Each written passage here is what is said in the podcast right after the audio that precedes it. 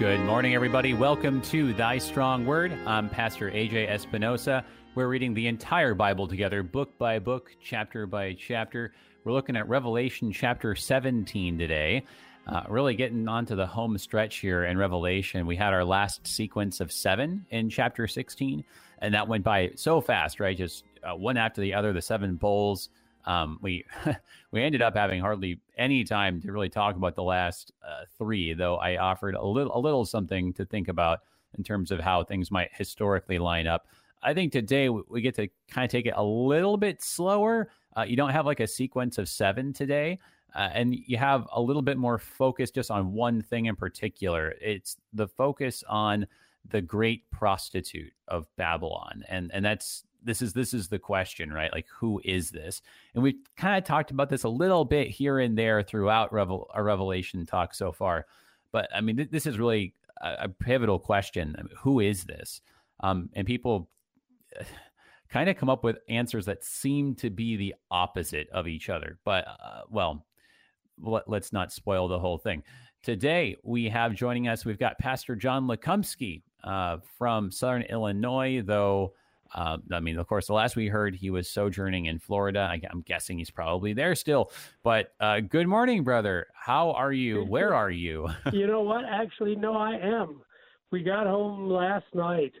Oh, so wow. I'm actually sitting here in my house. I've got my computer in front of me, so I'm not trying to read off of an iPad and whatever I can grab that was there. So we're fully set. And it feels good to be back in the St. Louis area. Although I'll tell you what, AJ, I know you got really nice weather where you're at too. Florida, at least when we were there, pretty nice in the 70s and, you know, sunshine. Yeah. And although it was getting hot, I think it's probably time to get out of Florida. So anyway. Yeah. Yeah, we're back home. No, that... Yeah. Well, thank God. That's so nice to be back home and to, I mean, there's just, you know, right. No place like it. Right. But yeah, I hear you on Florida, you know, I'm reminded of the time I spent in the Houston area and, you know, it's like fantastic. November through, you know, early March. Yeah. It starts getting really warm. But anyways, so good to hear your voice though. Been praying for you. How you been doing? I'm great. I'm great. The doctor gave me thumbs up. That's how we were able to come home. I saw a little soreness in the incision where they cut my heart out. But they put it back in. But other than that, we're doing great. We're pretty much back to our normal activity level. Like I say, it's still a little tender, so don't go pushing my chest. But other than that, we're just excellent. I cannot complain. Good. The Lord has just blessed us with a great abundance. So. And eager now to try to get a little bit back to routine, but that darn coronavirus is still going to, as my daughter-in-law put it, she said, oh, this is great. You can leave the quarantine of Florida to come to the quarantine of Illinois. You get to choose your place of quarantine. I mean, you know, that's a luxury that not everyone gets. So I mean, that's good. Thank you for the update. It's an answered prayer to hear you're doing so well. Well, let's turn to the text here, Revelation chapter 17. Before we discuss it really any further, would you open us up with a prayer for us, everyone listening, and for all of our brothers and sisters? Yeah, and then after the prayer, can I just make a couple of kind of general comments about the book of Revelation, and we'll get into the text? Sounds good.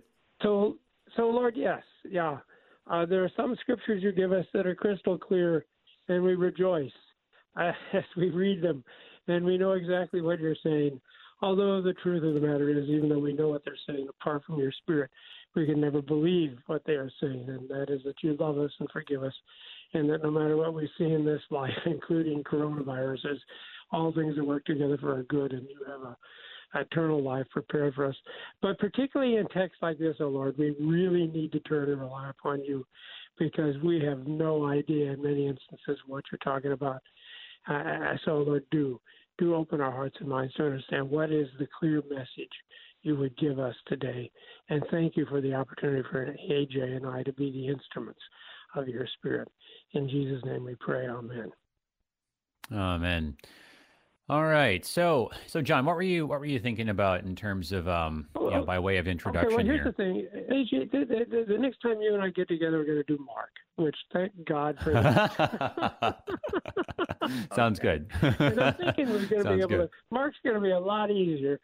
But so this is my last chance to do Revelation with you, and it's also kind of the beginning of the end, isn't it, AJ? Wouldn't you agree? This chapter is kind of the start of yet one more cycle, and this is going to be the last one. When we're done with this, But here's something I wanted to share with you about the Book of Revelation in general.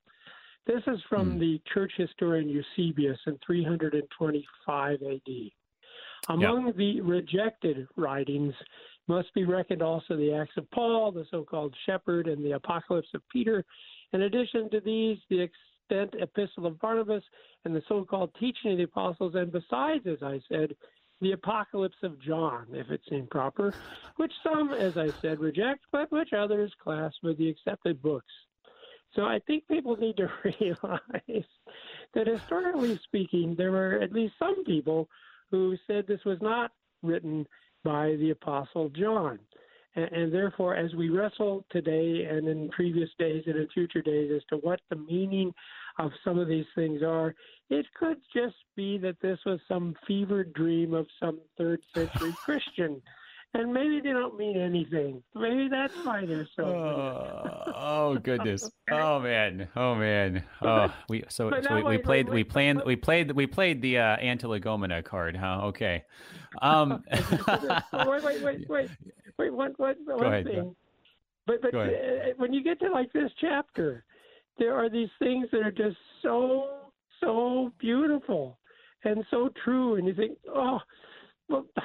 For the sake of this beautiful passage, then maybe we do need to wrestle with all the other passages, because it'd be a shame to just throw this book out. And we have one of those things. This chapter has a verse that why would you not want to hold on to and embrace and say this is the inspired truth of God's Holy Spirit. So anyway, yeah. But I did tickle me. I got to thinking, we've been talking about this stuff, and maybe God's going, no, it doesn't make any sense at all. What's wrong with you guys? so anyway. Well, yeah, no. I mean, I do. What I do appreciate about the quote from Eusebius is that this was recognized even very early on in church tradition as a text that is very different from the rest of the New Testament, not in terms necessarily of the. Well, how can I say this? Kind of the heart of it, because I think that's ultimately why it was accepted, because it is about Christ ultimately, right? I mean, like Christ is just throughout. I mean, he really is the center of the picture, and so I think that's why, among a couple other reasons, why it really ended up just you couldn't dislodge it really, right? But. Yeah. I think Eusebius, he's getting to that. This is not like the Gospels. It's not like Acts. It's not like any of the letters of Paul, right? It's really much doing its own thing. But the thing I think we've seen is that this feels right at home with Zechariah and with Daniel and with maybe certain parts of Ezekiel. I mean, so even if it doesn't necessarily feel like it's really so contiguous with the New Testament, it really fits in well with the Old Testament. And so I think that's kind of how we have to keep getting back to this and say, okay, if we got to look at this with our like Old Testament lenses on, we got to look at this like we're looking at Isaiah, like the way we're looking at Zechariah, or else it does kind of just read like a crazy fever dream at times. So that's fair. That's fair. It's fair to remind ourselves of that. Well, let's go ahead. Wait, AJ. Do you know who Marie Kondo is? Do you know who Marie Kondo is? Oh, gosh. Sparks joy, right? Yeah. Yeah, okay. Well, here's what I'm going to recommend. I think we need to have the Marie Kondo treatment of the Book of Revelation. Because for those of our listeners who don't know who Marie Kondo is, she's a very, very popular author and YouTuber, and she talks about how to organize your house. That's her thing. And so she's known famously for how you fold T-shirts. She's got a way of folding T-shirts where you can get them all in a nice tight little ball and get a bunch of them in your door. And, of course, her big operating principle is get rid of everything that doesn't cause you joy. And so my thought is, as you read the book of Revelation, keep everything that brings you joy. And there is a great thing of joy in this particular text. And the rest you can just kind of roll up like a T-shirt. So the end of that analogy really doesn't work very well. But keep in the joy. I think you're – I agree with you completely. I think there are so many wonderful things in this book that, our forefathers said, well, you can't get rid of it. There's other books. No, we don't care. But this book, no, you just can't get rid of it. So I agree with you completely. No. That's why it's still in the canon. Yeah. And again, we got one of those great things here in this text. So I had enough of my introduction. All right. Well, actually, so what I'd like to do, we did this actually last time and it worked out nicely. Let's go ahead. I'm just going to read the whole chapter at once, just so we can kind of have the whole thing in our heads. And then we can start going through bit by bit. And I'm thinking that we'll want to kind of just read just kind of like actually it's kind of hard to separate it out too much. Probably actually just we'll revisit the description of the woman, because there's quite a lot of ink spent on her appearance. As we've seen it throughout Revelation, the appearance of something is really significant because it's just loaded with symbolism. So we'll kind of start looking at some of these appearance questions here. But here's just the whole chapter so we kind of get it out there. We know what we're talking about. All right. So here's Chapter 17, English Standard Version of Revelation. Then one of the seven angels who had the seven bowls came and said to me, "Come, I will show you the judgment of the great prostitute who is seated on many waters, with whom the kings of the earth have committed sexual immorality, and with the wine of whose sexual immorality the dwellers on earth have become drunk." And he carried me away in the spirit into a wilderness, and I saw a woman sitting on a scarlet beast that was full of blasphemous names, and it had seven heads and 10 horns. The woman was arrayed in purple and scarlet, and adorned with gold and jewels and pearls, holding in her hand a golden cup full of abominations and the impurities of her sexual immorality. And on her forehead was written a name of mystery, Babylon the Great, mother of prostitutes and of earth's abominations. And I saw the woman drunk with the blood of the saints, the blood of the martyrs of Jesus. When I saw her, I marveled greatly, but the angel said to me, "Why do you marvel? I will tell you the mystery of the woman and of the beast with the 7 heads and 10 horns that carries her. The beast that you saw was, and is not, and is about to rise from the bottomless pit and go to destruction. And the dwellers on earth whose names have not been written in the book of life from the foundation of the world will marvel to see the beast, because it was and is not and is to come. This calls for a mind with wisdom. The 7 heads are 7 mountains on which the woman is seated. They are also 7 kings, 5 of whom have fallen. One is, the other has not yet come. And when he does come, he must remain only a little while. As for the beast that was and is not, it is an 8th, but it belongs to the 7, and it goes to destruction. And the 10 horns that you saw are 10 kings, who have not yet received royal power, but they are to receive authority as kings for 1 hour, together with the beast. These are of one mind, and they hand over their power and authority to the beast. They will make war on the Lamb, and the Lamb will conquer them, for he is Lord of lords and King of kings, and those with him are called and chosen and faithful. And the angel said to me, "The waters that you saw, where the prostitute is seated, are peoples and multitudes and nations and languages. And the 10 horns that you saw, they and the beast will hate the prostitute. They will make her desolate and naked and devour her flesh and burn her up with fire. For God has put it into their hearts to carry out his purpose by being of one mind and handing over their royal authority to the beast until the words of God are fulfilled. And the woman that you saw is the great city that has dominion over the kings of the earth."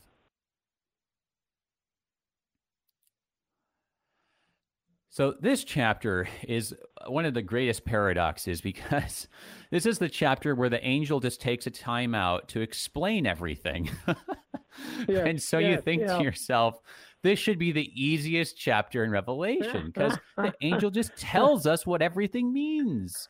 There you go. He just says what it means. Don't marvel, John. He's laid it all out for us.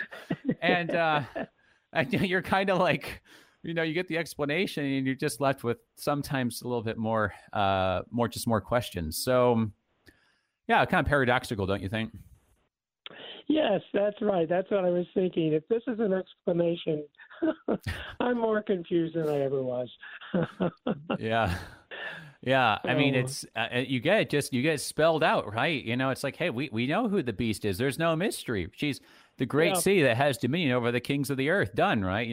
Open and close. But yeah, so no, even the explanations, this reminds me of wisdom literature, like it has this way of it where it's like, if you're already initiated, it can take you deeper into the wisdom and the mysteries. But if you're not, it's just more confusing, right? So, I mean, there's, I think, the paradox that you kind of have to have a certain amount already figured out. Otherwise, the explanation's kind of just, it makes you even worse off. But all right. One thing at a time, though. And along that same line, you probably know Hank Hanegraaff, and he's written about this. And he makes an interesting point that maybe to the readers of the day, maybe this all would have made sense. Maybe they would have known all the references that are being made. And then that's part of the problem, that we've got this cultural gap. And so these things are confusing, but they would have been confusing to the original readers. They would have known the connections to the Roman Empire. I actually don't buy that, because it's not like we don't know anything about the history of Rome and everything, and yet people do all kinds of things trying to line up the kings that were mentioned here with the Roman emperors, and so I'm thinking, well, maybe Hank, but no, I think it was probably confusing to the people who read it at first too. But there you go.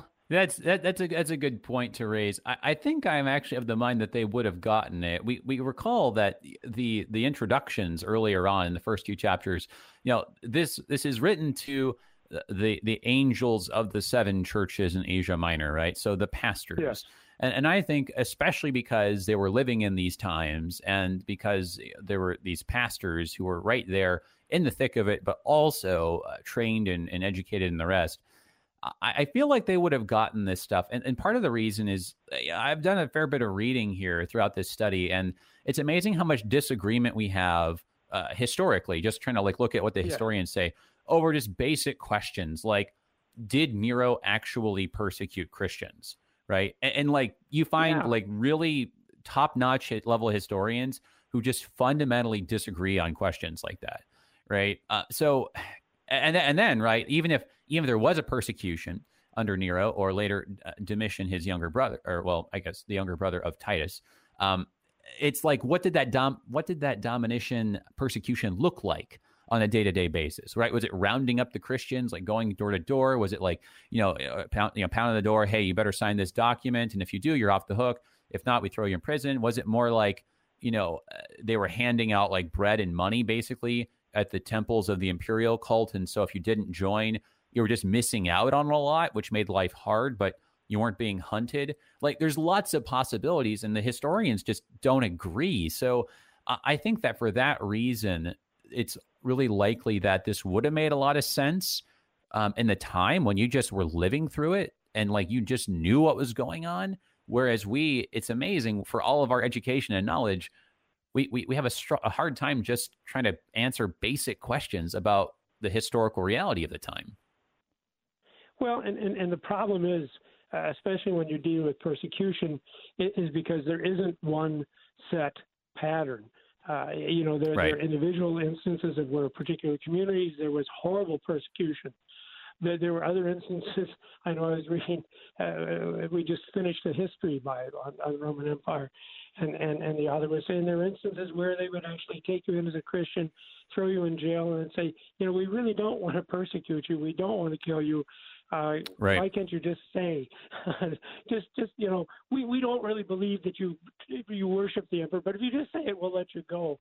And then you have like Domitian, where there is evidence that this was an empire-wide persecution of Christians. But you're right, that's it. Well, you know the history I learned when I was in high school about the United States is not the history that's being taught to people today about the United States. Right.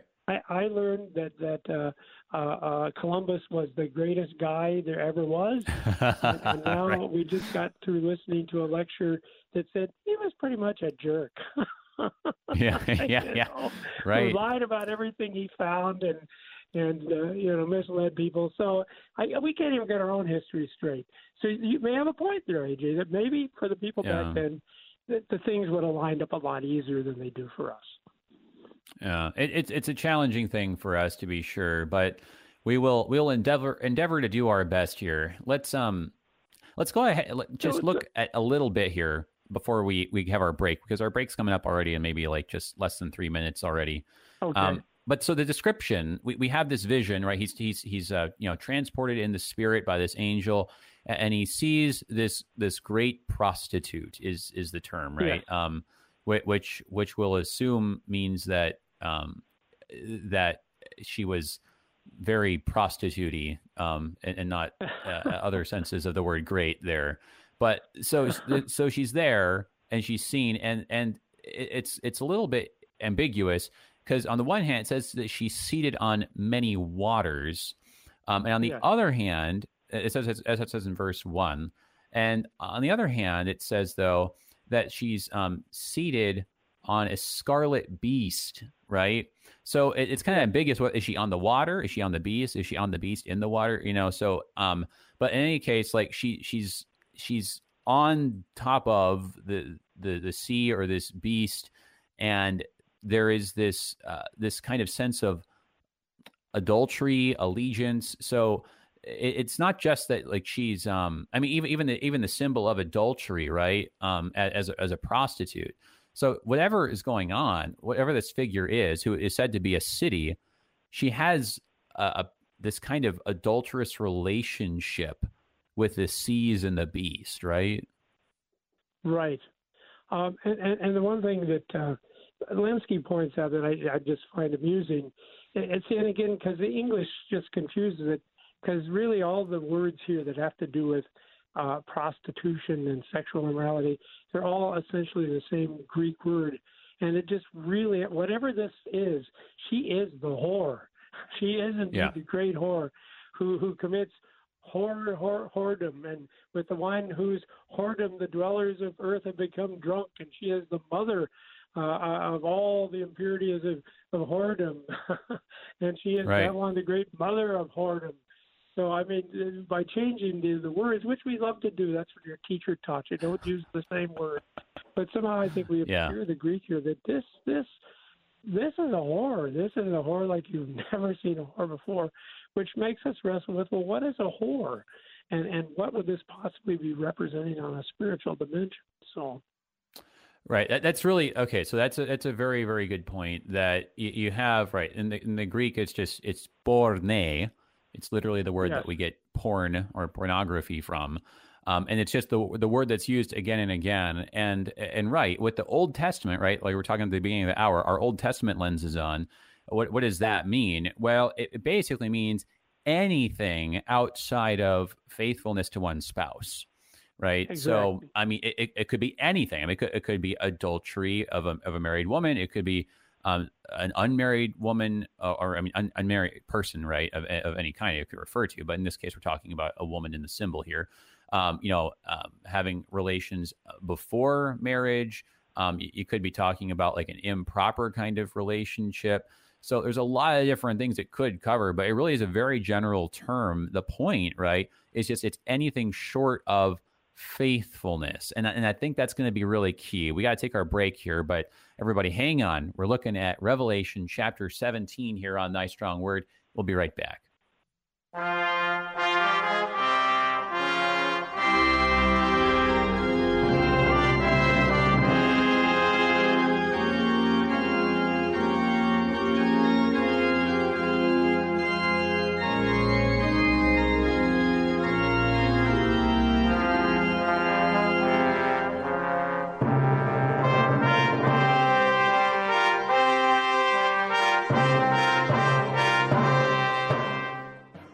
Websites selling binary options claim they are low-cost, high-reward investments. What they don't tell you is that binary options are high-risk bets where the odds are stacked against you, that withdrawing money is often almost impossible, and the representatives will contact you with intense sales tactics or even threats. Protect yourself. Don't let anyone pressure you into making investments or quick decisions. Visit MissouriProtectsInvestors.com to learn more. Paid for by the Missouri Secretary of State's Investor Education and Protection Fund. Hello, this is Dr. Dale Meyer. Have you heard Concordia Seminary's program, Word and Work and Intersection?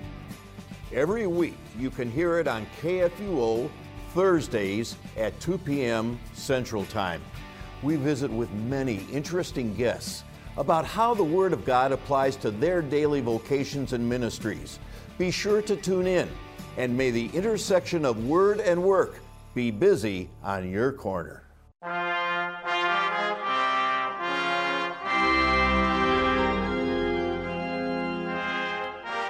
Welcome back, everybody, to Thy Strong Word. I'm Pastor A.J. Espinosa. We're looking at Revelation chapter 17 today.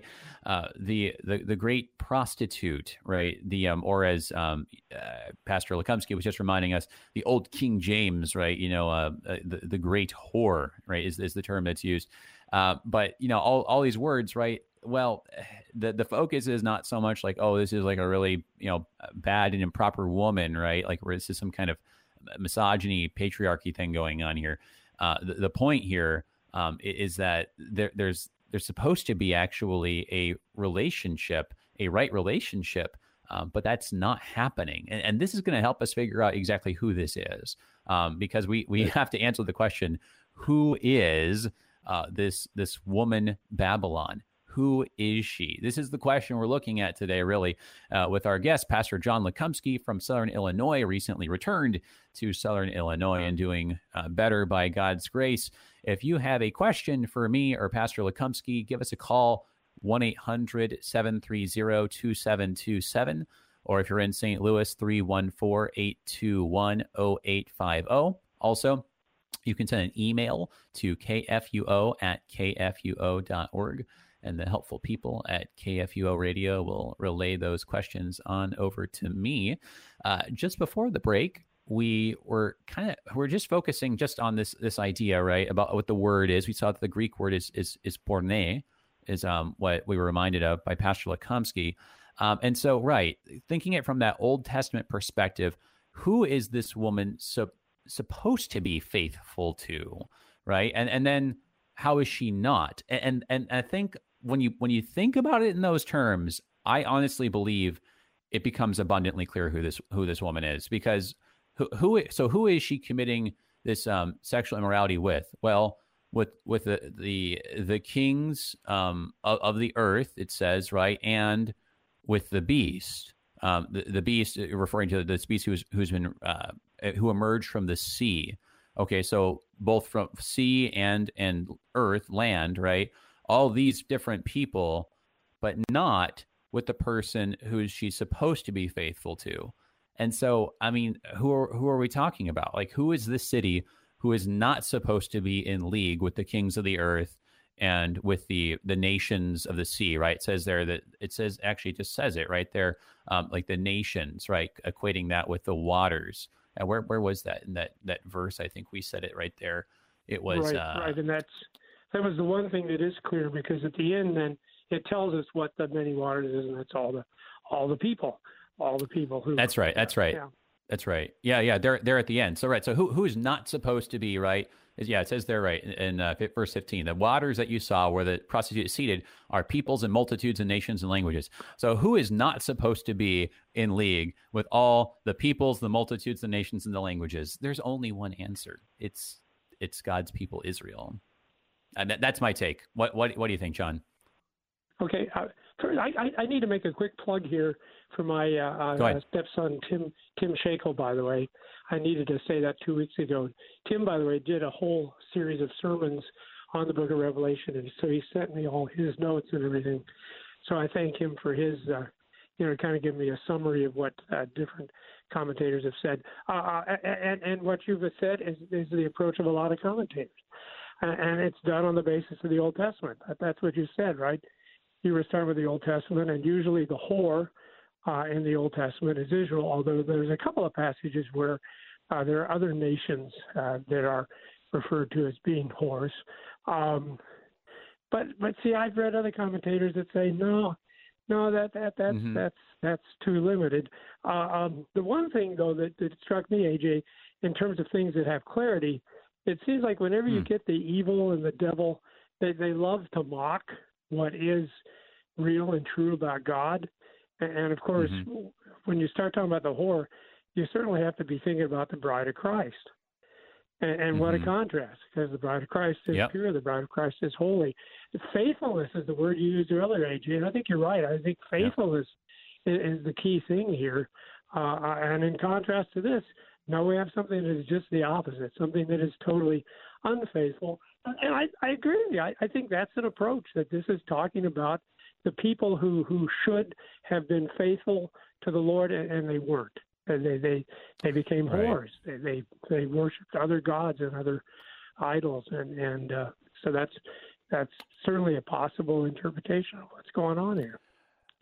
Right. Well, I mean, I think we've seen it before, too, in Revelation, and we actually have a question on the phone, so I want to turn to that.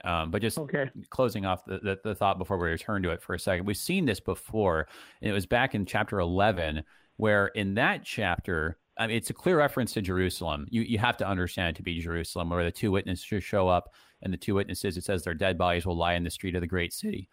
It's symbolically called Sodom and Egypt, right? So there, right, Jerusalem is being called Sodom and Egypt. And yet later on, right, in Revelation, I think this was back in chapter, 14, right? Then Jerusalem is called Mount Zion, right? So this is a tale of two cities. This is a tale of two Jerusalems. There is a Jerusalem, the faithful, which is the church. And there is a Jerusalem, the adulteress, which is called Babylon, and which is really embodied by all the, we got to remember this. What did it say in the introduction, right? This was back in like Revelation chapter 2, and I'm just going to stop and go to the phone here. What it would say, there is a synagogue of Satan, a people who say that they are Jews, but they are not. That's the perspective of Revelation, that what makes you a member of the people of God is faith in Christ. And there are a lot of pretenders, as you were just saying, people who mock and imitate the bride of Christ. Okay, enough of me. We have a question on the phone, if our brother James has been patient enough. James, I know that you sent in some questions via email. And tell us more about what you're thinking there, brother. Yeah, I wanted to elaborate on them, but I actually wanted to make sure I called in to say hello to our good pastor, Lukomsky. Yeah, James, good to talk to you. Yeah, God bless you. May your tribe increase. Thank you. I'd like to ask two questions, and the first one to good pastor Lukomsky, because I want to wrestle with the basics on these. Okay?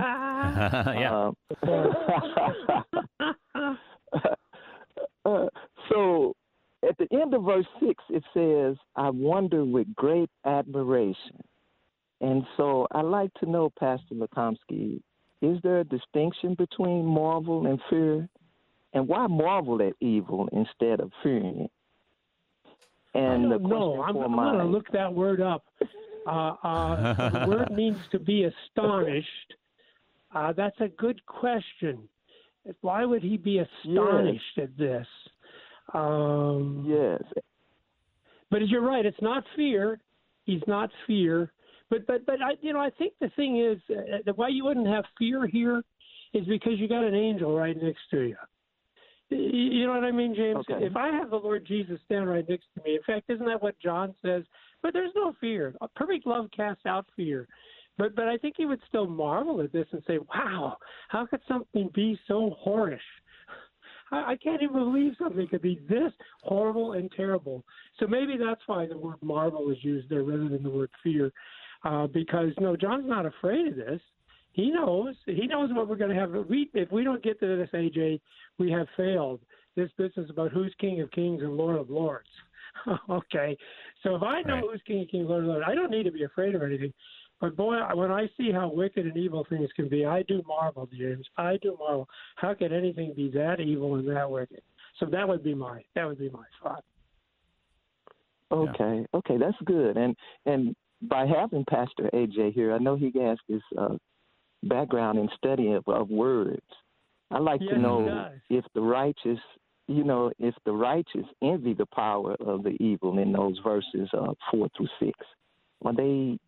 Are they kind of envying the power of the evil? And I'll hang up and listen, and I really do appreciate the way you approach the Bible with your background with the study in words. Yeah, you bet, James. Thanks for the questions. Appreciate it.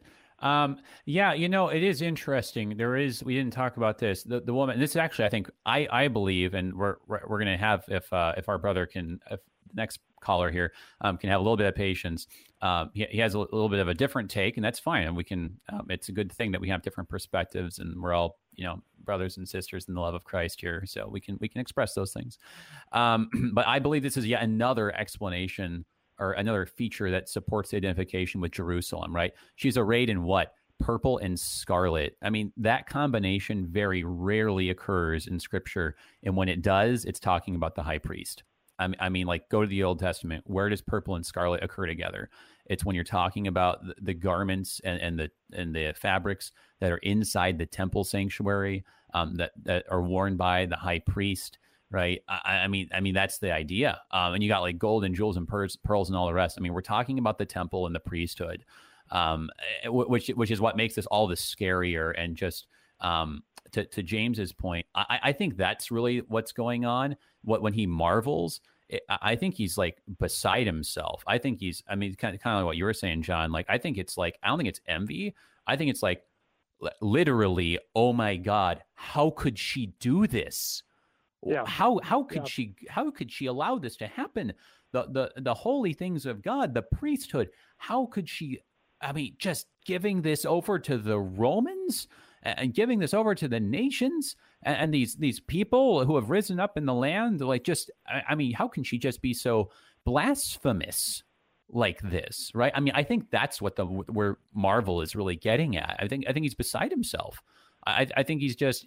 So I don't think it's envy actually here, and I think that's important because of the broader message, which is, as John was saying, this is Jesus is Lord. Brothers and sisters who are facing persecution, perhaps under Domitian, don't be dismayed, don't be scared, don't be frightened. Yeah, other people have all this power, and outwardly it looks like all this stuff is going well for them, but you have something far greater. This only is going to last a short little while. Hold up under the thrust of it. And AJ, don't you think? I mean, that's the point of the whore. That's the point of how she's so beautifully arrayed. The intent is that you would be envious. The intent is that you, oh man, I wish I had all of this. But you're right. When you get to the end of the story, you realize, well, you don't want all this, because all this is just going to end up getting destroyed. In fact, the very evil that tempts you with this is going to turn around and burn it all up. Yeah. No. You need something different, and we have something different. That's the cool thing. Right. Well, and just think of all the descriptions, too, of course, of like the heavenly Jerusalem. Puts the whore to shame. Yeah. Absolutely. All right. So if we have our brother still on the phone, we had Larry calling in to offer a little bit of a different take on some things. So, brother, thank you for your patience. So, what you thinking? Good morning, pastors. Can you hear me? Morning. Good morning. We can hear you loud and clear. Good morning. Okay. What you got for us today on Revelation 17? Any good encyclopedia will name the 7 hills on which the city of Rome is built. Revelation 17:7. Daniel talks about Rome is built between two seas, Daniel 11:45. The Antichrist is mentioned in Daniel, Revelation, and 1st and 2nd John. So we know it can't be any secular ruler as he sits in the place of God.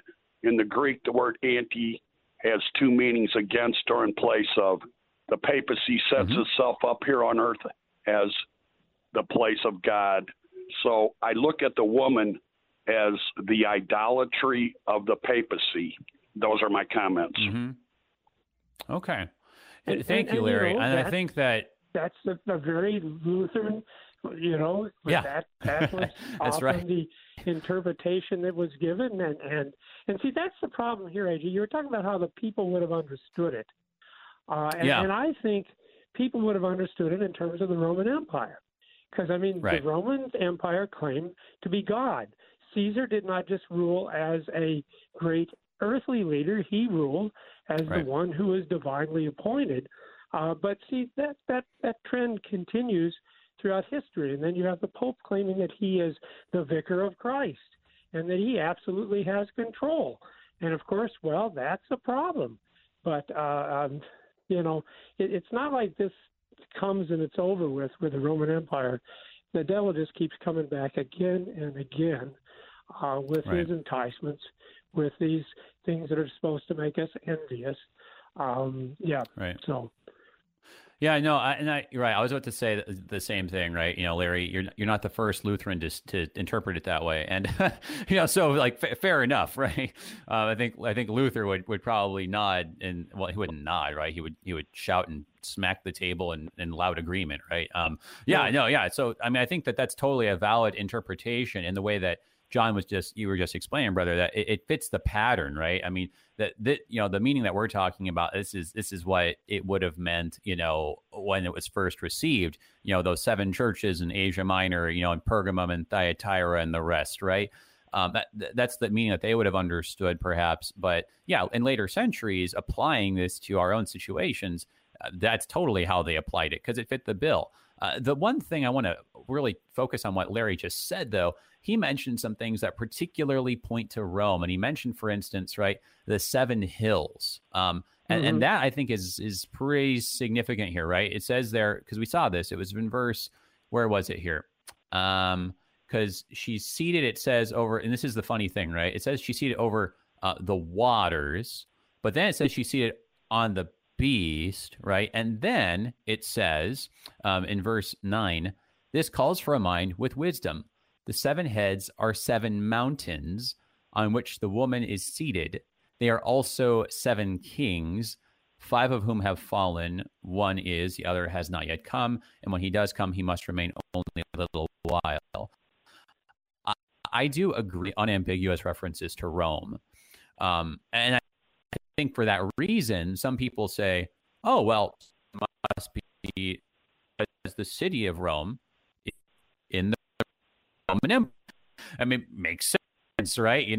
I think is actually the reason why she's called an adulteress or a sexually immoral, because she's having the affair with Rome.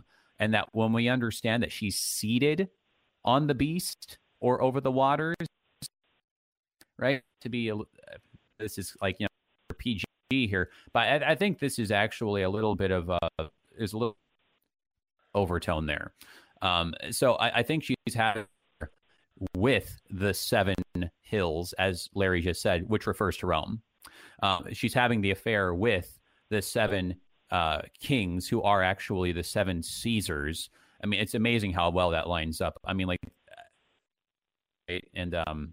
oh my goodness, I can't remember them off the top of my head. That would be impressive. I don't think I can pull it off though. I mean, it's like, well, you have there's Caesar Augustus, right? And then somewhere in there we get Tiberius and I'm not gonna be able to do it. Nero's the 5th, right? John, do you remember the other two? I always forget them. See, that's my stepson's notes. Actually, had all those emperors listed out, but I don't have that in front of me.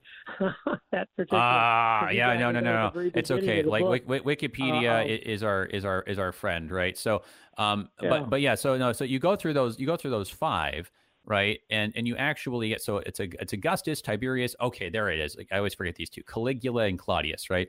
And then Nero. Yeah. So those are the five that seem to have fallen, and then you get one who is Vespasian, who he was there like leading the war effort against Judah. I mean, he's there just destroying things in Galilee, and then in the northern parts of Judah as he gets closer and closer to the city of Jerusalem. So he's there, but he's not yet crowned emperor yet. And then the one who's about to be for a short time, that's his son Titus, who's only going to be Caesar for 2 years, right? And then it says, I mean, check this out. I mean, I understand that there's a lot of people who shy away from, hey, you can't just map this stuff onto these things. But man, I have a hard time not doing it. We're here anyway, historically. Yeah. In verse 11, right? As for the beast that was and is not, I mean, I think that's a reference to how Nero committed suicide. And then there was this civil war where there wasn't a clear Caesar for 1 year. It was just a disaster. It is an eighth, it says, but it belongs to the seven and it goes to destruction. So who's the eighth emperor in this train? It's Domitian, who the church has traditionally understood as the emperor at the time that Revelation was written. I mean, that's the traditional understanding. You go back to the people who, the Christians who wrote about this in like the 2nd century, the 3rd century, the 4th century, right? They understood this to be something that John wrote to the Christians who are suffering under Domitian as a way of encouraging them, right? And I think that's the logic of this whole thing, because John's saying, hey, look, guys, look, let me take the veil off here. Let me uncover the veil, show you the spiritual perspective. See, all the terrible things that happened in our recent past that just happened, right?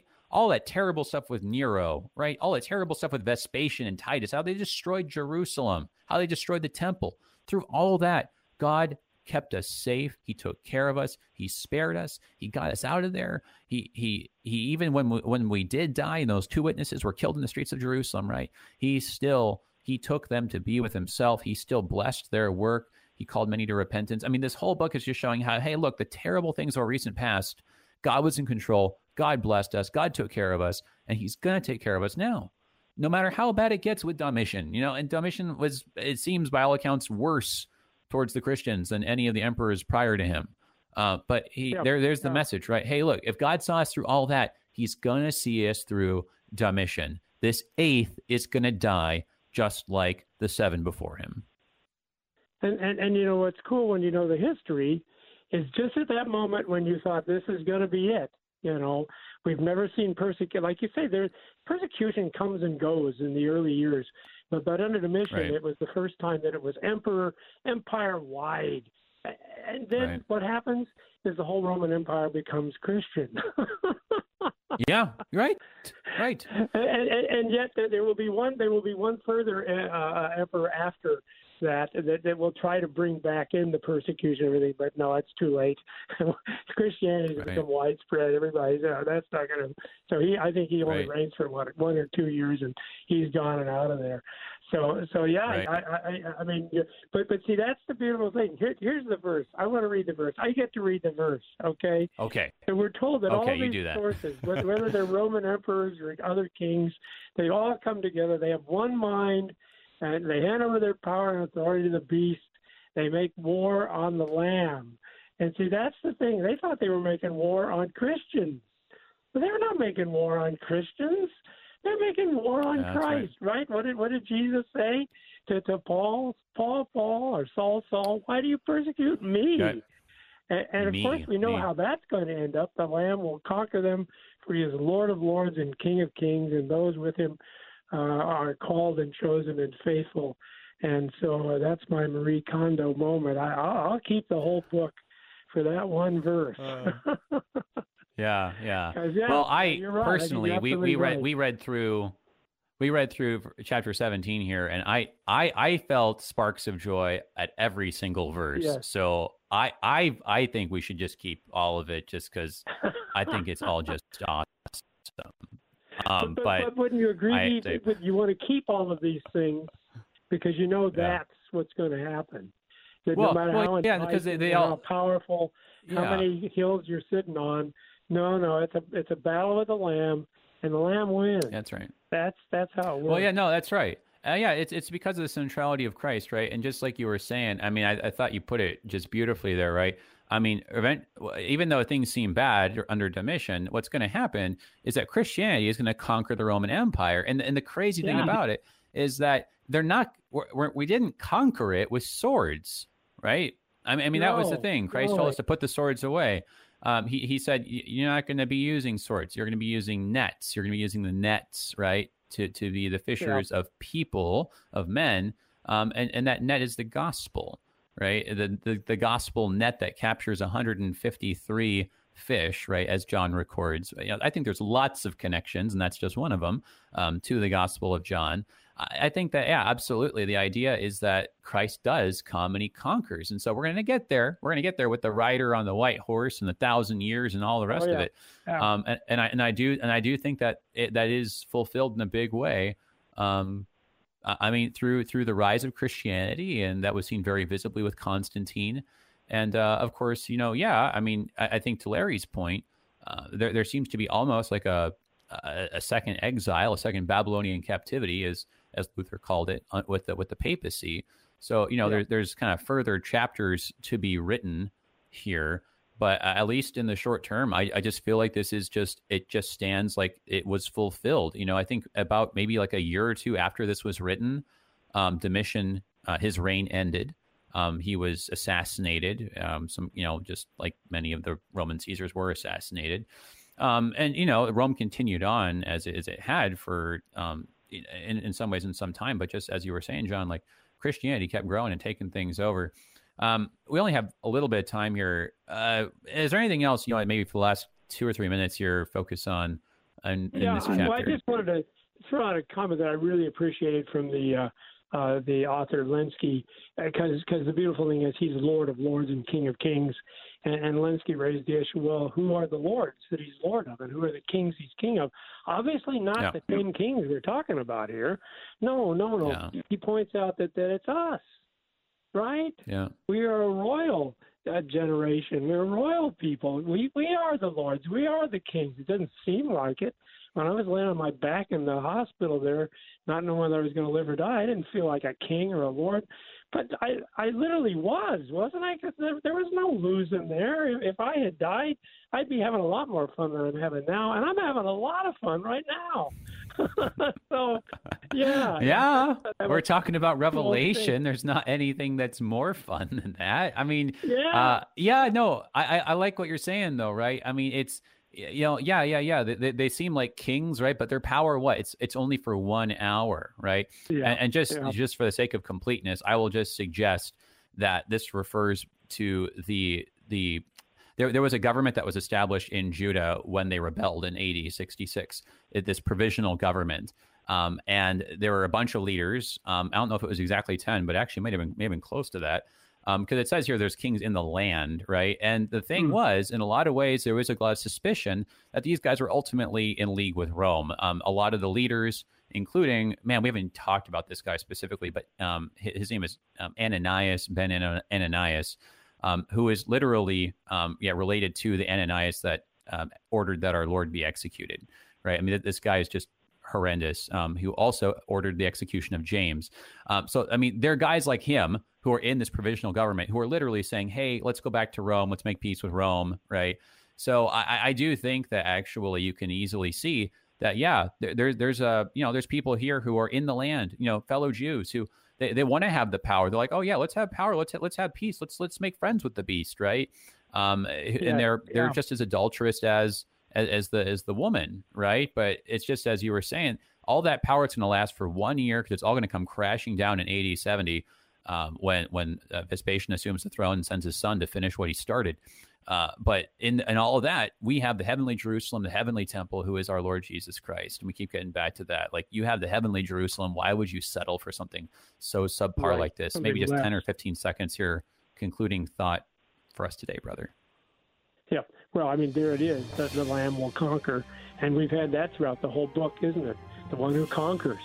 That started us out, the one who conquers. It said over and over again in the letters. And now, you know, the one who conquers. It's the Lamb and those who have faith in the Lamb. Amen. Amen. Thank you so much, brother. God bless you. And looking forward to having you on again really soon with Mark.